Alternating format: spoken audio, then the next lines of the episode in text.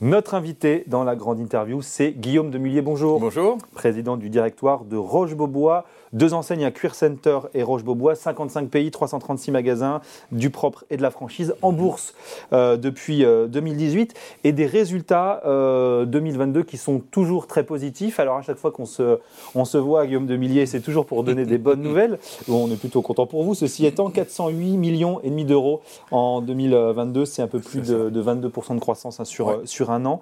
et donc un résultat qui effectivement une longue série de, de performances depuis plusieurs années. Euh, j'allais dire finalement, c'est plus que vos propres estimations, ce que vous aviez vous anticipé. Euh, oui et non, et pour quelle raison? Alors, oui et non. C'est-à-dire. pour ça que je vous pose la question. Quand on s'est introduit en bourse en 2018, on avait fixé des objectifs à 2021. Objectifs qui étaient ambitieux, comme dans mm. toutes les introductions en bourse. Mm. Euh, on les a atteints. Je ne dis pas qu'on était surpris, mais on était content d'être en haut de la fourchette. Voilà. Le, fait est que euh, l'année, 2021 euh, a été un, a été un record, hein, euh, avec un record de croissance, un record de rentabilité, etc. Face à une année 2020, année Covid, qui n'était pas dégradée, hein, qui était identique à, 2019. Donc grosso modo, 2021, ça a été une année en progression de 30%.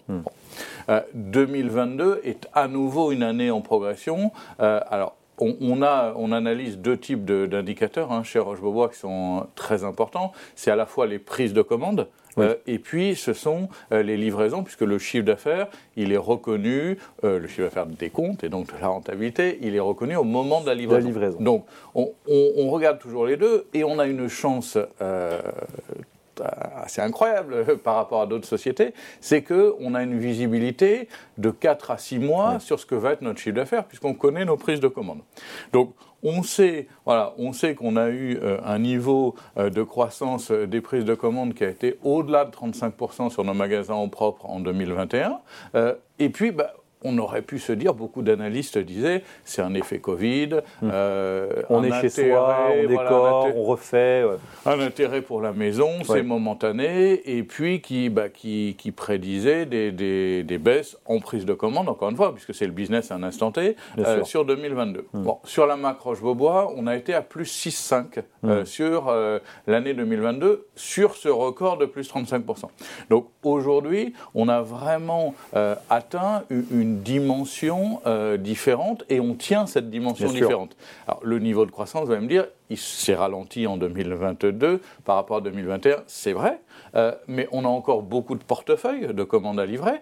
Euh, on a eu, encore une fois, 6,5% de croissance. Donc, la marque et la désirabilité de nos marques, que ce soit Roche-Beaubois et, et, dans une certaine mesure, on y reviendra sûrement, Cure Center, font que bah, on, surperforme le marché et euh, on continue, encore une fois, à générer de la croissance post-Covid. Et justement, typiquement, c'est l'exemple, mais sur la France, 112 millions d'euros euh, environ, un peu plus de 9%. Euh, est-ce que l'explication principale, j'allais dire, c'est toujours parce que finalement vos clients ont un peu plus de de moyens que les autres, sont un peu moins sensibles à la crise peut-être que les autres Est-ce que c'est encore aujourd'hui finalement l'explication la plus rationnelle, si je puis dire, euh, de cette performance? C'est clairement, clairement une partie euh, importante de l'explication. C'est-à-dire hmm. que nos clients, Roche-Beaubois, sont moins touchés par la conjoncture, par l'inflation, euh, qu'un marché plus général du meuble. D'ailleurs, euh, Cure Center, euh, qui est un marché euh, moyenne gamme. Hein. On a mmh. des mmh. paniers moyens de 2000 euros chez Cure Center en France, quand ils sont à 3500 euros chez Roche-Beaubois. Donc Cure Center, c'est du moyenne gamme. Bien sûr. Mais Cure Center, on a, on a stagné, on a même un léger recul en, 2000, en 2022. Donc voilà, on est sur un niveau de gamme qui est, qui est différent. Et donc, Roche-Beaubois, en plus qui est très internationalisé, parce que encore une fois, on est dans 55 pays, on est très fort aux États-Unis, Canada, qui est notre premier marché. Mm. Donc voilà, on a aussi euh, des, des, relais de croissance euh, qu'on a qui sont en dehors de la France, avec des dynamiques économiques qui peuvent être différentes de celles de la France. Alors justement, vous parlez des États-Unis, hein, c'est aux US que ça cartonne véritablement, à 145 millions de chiffre d'affaires, 43% de hausse. 43%, euh, on dit merci aux effets de change ou pas seulement? Un petit peu, mais un petit peu beaucoup Non, pas tant que ça, parce que ce qu'il faut se dire aussi, c'est que... à 30%, 28% aurait fait de oui, voilà, c'est ça. Et, ce qu'il faut se dire aussi, c'est que euh, aux États-Unis, on, euh, on, aligne nos prix en fonction de la parité euro-dollar. Et le fait est, le dollar ayant beaucoup augmenté effectivement en 2022, on n'a pas augmenté nos prix. Donc, si, si on avait, euh, si on n'avait pas eu cet effet euro-dollar, l'effet des matières premières, l'effet euh, de, nos augmentations de, fournisseurs, hein, qu'on a, évidemment subi et qu'on a pu répercuter dans nos prix en Europe, on les aura aussi répercutés non pas sous forme d'effet de change, mais sous forme d'effet de prix. Donc, en vrai, euh, on en a profité, euh, évidemment, mais euh, la marque est, tout de même extrêmement dynamique aux États-Unis, avec des rachats de franchisés, on en parlera probablement, hmm. avec aussi un programme d'ouverture qui est, très ambitieux cette année. Donc voilà, il y, a beaucoup de choses qui sont aussi structurelles aux États-Unis. Bon, l'actualité, c'est aussi, malheureusement, on est quasiment à quelques jours hein, de, la, première année de, la guerre en Ukraine, en tout cas hmm. de l'invasion de la Russie en Ukraine. Comment est-ce que euh, vous regardez cette année les conséquences que ça a eu, notamment sur le, contexte économique, l'inflation particulièrement. Comment est-ce que vous, vous gérez euh, ce sujet, cette question aujourd'hui? À une époque, vous étiez de dire, bon, bah, hausse des prix, on verra, on ne sait pas. Et, bon. Alors, on a, on a eu effectivement. Nécessairement passé bah, par cette case-là. On est, on est passé, euh, dans, dans mm. une certaine mesure, par, par ces cases-là. Hein. Ça a commencé avant la guerre en Ukraine, parce qu'il y avait aussi des pénuries de matières premières post-Covid. Donc, sur le bois, sur certains métaux, sur le, sur le verre on a, eu évidemment des, augmentations euh, relativement significatives de la part de nos fournisseurs. On les a évidemment discutées. Nos fournisseurs sont des partenaires, hein, des, gens avec qui on travaille depuis 10 ans, 20 ans, 30 ans. Euh, on a une vraie relation très forte. Ils sont tous en Europe. Euh, donc là aussi, il y, a une relation qui nous permet bah, de, à la fois, on comprend euh, leurs difficultés en termes d'augmentation des matières premières, et à la fois, ils comprennent qu'en termes de prix, de volume, on veut rester compétitif, et donc on a un équilibre à trouver. Donc on a réussi euh, à, être sur des niveaux d'augmentation de prix euh, qui étaient raisonnables, probablement plus raisonnables que, que, certains concurrents. On a réussi à maintenir les délais malgré tout ça. Il y a aussi des recherches d'économie qui vont être faites?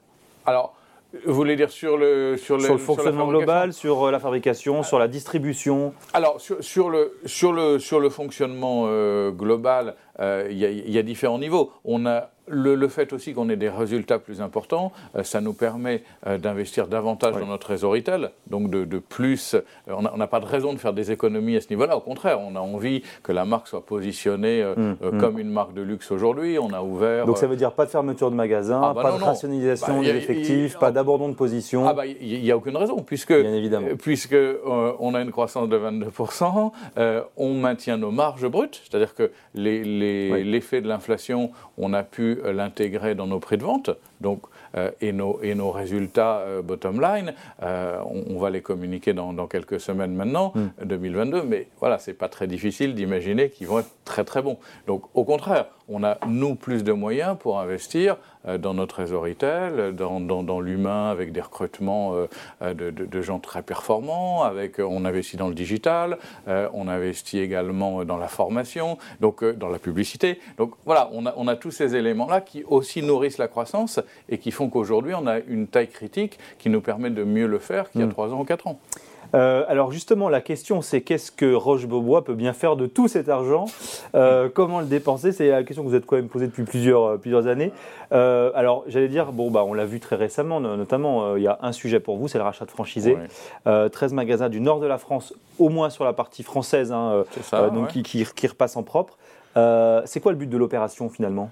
Bah, le, but de l'opération, c'est que ça nous amène euh, en quelques semaines, en quelques mois, euh, euh, à une croissance d'environ 20 millions de, de chiffre d'affaires qu'on va intégrer. Parce qu'il y a un magasin du nord de la France, il y a aussi le magasin de Rennes, hein, qui, voilà, l'ensemble fait, fait 20 millions. Ce sont des magasins qui, qui, sont rentables, qui immédiatement vont être intégrés à notre périmètre et qui vont donc vont générer tout de suite de la rentabilité.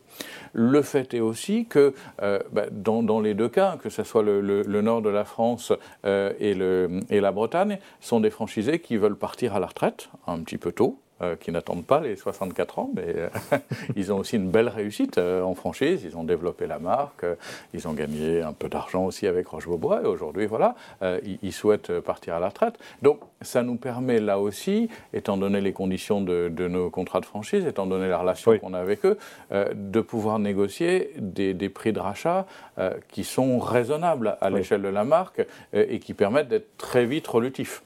Et puis l'autre avantage, évidemment, euh, même si la franchise euh, fonctionne bien, euh, on a parfois euh, des méthodes en termes de merchandising, en termes de formation, euh, qui sont un petit peu différentes de nos franchisés, parce que nos priorités peuvent être aussi un petit peu différentes.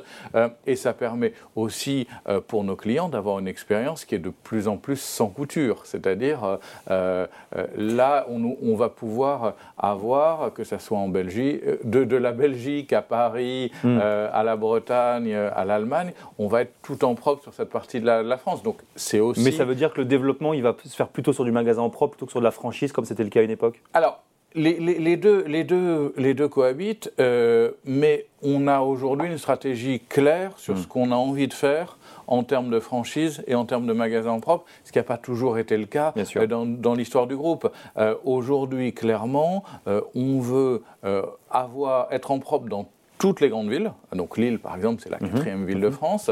Euh, Rennes, ça doit être peut-être la, septième. Mhm. Euh, euh, on, est, on était, par exemple, pas en propre à Milan il y a encore quelques années. Bah, aujourd'hui, on est en propre. Milan, c'est la capitale du design. On a implanté un magasin de 1500 mètres carrés au cœur du quartier du design, en face des marques de luxe italiennes. C'est des choses que notre franchise n'aurait pas fait. Donc voilà, il y a un vrai intérêt dans des villes qui ont du volume, qui ont de l'importance pour nos clients, d'être en, d'être en des Il n'y a pas très identifiés, en, en l'occurrence. Après, dans des villes plus petites ou dans des territoires de conquête, euh, on a plutôt intérêt à avoir des franchisés. Voyez, on a ouvert avec un franchisé, par exemple, à Budapest, mhm. très performant. Euh, nous, aller tout seul à Budapest sans connaître euh, le local, le, marché, le marché les architectes d'intérieur, les bons réseaux, etc., créer une structure avec un patron de pays, avec une logistique, etc., ça aurait forcément été déficitaire. Et c'est plus consommateur de cash, bien évidemment. Exactement, et bien sûr. Euh, un petit mot de la bourse. Euh, alors aujourd'hui, à l'heure où on se parle, le titre abandonne 2, euh, 2,5 euh, environ. Ouais. pour quelle raison justement? Alors bien évidemment, on imagine que ce pas les mauvais résultats qui sont sanctionnés, parce que c'est pas le cas. non, bah, c'est même pas parce que hier, on était avant-hier, on était à plus 2 aussi. Vous voyez, donc c'est clairement des prises de bénéfices. Le, le, titre a, a, eu une, une vraie évolution au moment de l'annonce de, de, ses résultats. Il y, a, il y a une si je dis pas de bêtises, il y a un petit mois maintenant, euh, peut-être trois semaines, de l'annonce du rachat de, ces franchisés en France. Euh, on, est passé probablement d'un cours qui oscillait autour de 33-34 euros à un cours au-delà de 40. de 40. Et là, on a des prises de bénéfices qui font qu'on oscille entre 38 et 40 depuis plusieurs Mais en, l'occurrence, effectivement, on le disait, il y a 5-6 mois, c'était 33-35 euros en, moyenne. On est plutôt autour de 40 maintenant. Mais on a le sentiment quand même que le plafond de verre, le plafond de verre pardon, des 40, on a du mal à le franchir. Euh, comment vous expliquez que malgré ces belles performances, il y a toujours un petit seuil euh, euh, qui est difficile à, à, avoir, attaqué là on a eu, on a eu ce seuil-là euh, autour de 18, on a eu ce seuil-là à 20, on l'a eu à 30, on l'a eu à 35, bon maintenant on l'a à 40, sky is the limit. après, le, titre a une liquidité qui est relativement limitée, on le sait. Hein. Hmm. Bah, c'est aussi. Mais ça, c'est pas un peu votre déception, la bourse, malgré les belles, les belles performances que vous pouvez avoir, effectivement, d'avoir une histoire boursière qui est toujours, on l'a déjà évoqué sur ce plateau, mais toujours hmm. parfois un peu délicate, un peu compliquée, un peu tumultueuse. C'est vrai, c'est ah, tumultueux, je dirais pas ça, mais parce que on a, été quand même assez linéaire dans la croissance. Euh, mais oui, on, a une liquidité qui est faible. Ça évoluera peut-être en fonction de notre actionnariat. Mm. Euh, on, reste euh, avec les familles fondatrices qui sont au-delà de, de, 50%, donc qui conservent la majorité. On a le fonds italien Tambour Investment Partner qui a un, peu plus de 30%. Mais vous avez toujours le sentiment d'être sous-coté aujourd'hui? Ah bah probablement oui. De toute façon, si on fait un simple calcul mathématique entre euh, notre EBITDA, euh, notre cash le jour de l'introduction en bourse et aujourd'hui, on a fait x2 en cotation, 20, 40. Mhm. Hein, euh, en EBITDA, si je ne dis pas de bêtises, on a fait x4. Euh, et en cash, euh, on, a fait, on est passé de autour de 0 en dette nette à peut-être 70 millions aujourd'hui. Mhm. Donc si, si, vous faites un bête calcul EBITDA plus, plus dette nette, on devrait être bien au-delà. Donc oui, il y a du potentiel sur le titre, et puis il reste du potentiel de croissance, bien évidemment. Il y a, il y a plein, plein de choses qu'on a envie de faire avec la marque Roche-Beaubois et mm. qu'on est en train de, faire. Bon. Et qu'on découvrira. Un, petit mot avant de se quitter, on va parler euh, euh, retail, mais juste une, parenthèse, parce que l'actualité de ces dernières semaines, c'est aussi des fermetures à la chaîne de marques françaises de vêtements, d'habillement, euh, emblèmes des années 90-2000, hein, les Pimki, Camailleux, San Marina encore samedi, Koukaï, mhm. très présentes dans les centres commerciaux, très présentes dans les zones notamment. Est-ce que vous craignez également, vous justement, chez Roche-Beaubois ou chez Queer Center plus exactement, aussi peut-être une baisse de fréquentation, un désintérêt finalement de, de, de ces zones dans lesquelles vous aussi finalement vous êtes installé? Alors c'est vrai, sur la marque Roche-Beaubois, on est parfois installé en, en, zone commerciale, surtout, surtout en France d'ailleurs, hein, parce que la zone commerciale telle qu'on la connaît en France, c'est quelque chose d'un peu franco-français. Franco-français, clairement. Euh, en Europe, on va être installé soit dans des centres-villes, soit des pénétrantes. Aux États-Unis, on a mm. euh, entre des malls, des centres-villes, des grandes mm. avenues, etc. Donc euh, c'est vrai que c'est très franco-français ce, ce phénomène. On n'est pas que dans des zones commerciales, hein, même en France. Après, les marques que vous citez, c'est pour moi plus des marques de galeries commerciales qui sont euh, très proches de grandes surfaces, etc. On sait qu'il y a un désintérêt pour les grandes surfaces euh, bah, parce que... Euh, Mais ça veut dire typiquement pour Queer Center, par exemple, vous allez réfléchir peut-être les implantations un peu différemment Alors, je ne suis pas allé jusqu'au bout. Nous, on n'est pas dans les galeries commerciales. Bien sûr. On est à proximité, dans des, effectivement dans des zones commerciales. On est toujours dans des bâtiments euh, ah, qui peuvent être partagés avec quelqu'un d'autre, mais toujours des bâtiments indépendants. On n'est pas dans les galeries. Donc l'attraction euh, pour le commerce euh, des, des, zones extramuros, je ne pense pas euh, que du jour au lendemain, il va disparaître. Par contre, l'attraction et le trafic euh, dans, les grands, dans les, grands hypermarchés où vous aviez toutes ces galeries, euh, là, peut-être que ça évolue davantage. Et Mais puis, vous êtes moins concerné. Et puis l'autre sujet, sujet aussi, très clairement, c'est que je ne suis pas un spécialiste de, de, la mode, même si j'ai eu l'occasion d'y travailler quelques années pour moi, il y a aussi un marché de l'habillement euh, qui est très différent euh, du marché du meuble. parce que bah, l'habillement, ça se fait de plus en plus en ligne, ça se fait de plus en plus avec des prix très bas. nous, on a on, peut acheter chez Roche-Beaubois comme chez Cure Center en ligne, ça reste des chiffres qui sont assez marginaux parce que bah, les clients veulent essayer, ils veulent configurer, un peu comme l'automobile. l'automobile se vend très peu en ligne de la même façon parce que vous voulez toucher, vous voulez vous asseoir, vous voulez euh, comprendre les options. C'est important pour vous le digital, mais c'est pas essentiel. Pas aujourd'hui. Nous, on est prêt. Euh, on est prêt. On peut acheter euh, quasiment toute la collection en ligne, mais les clients aujourd'hui préfèrent venir dans les magasins, avoir du conseil personnalisé, et donc on n'en est pas là. Alors je pense que le marché du vêtement aujourd'hui, il se fait beaucoup en ligne, il se fait beaucoup en seconde main, et, et, donc l'évolution est aussi différente. Bon, et on regardera ça bien sûr avec plaisir dans les prochaines semaines, les prochains mois. Merci beaucoup, Merci Guillaume à vous.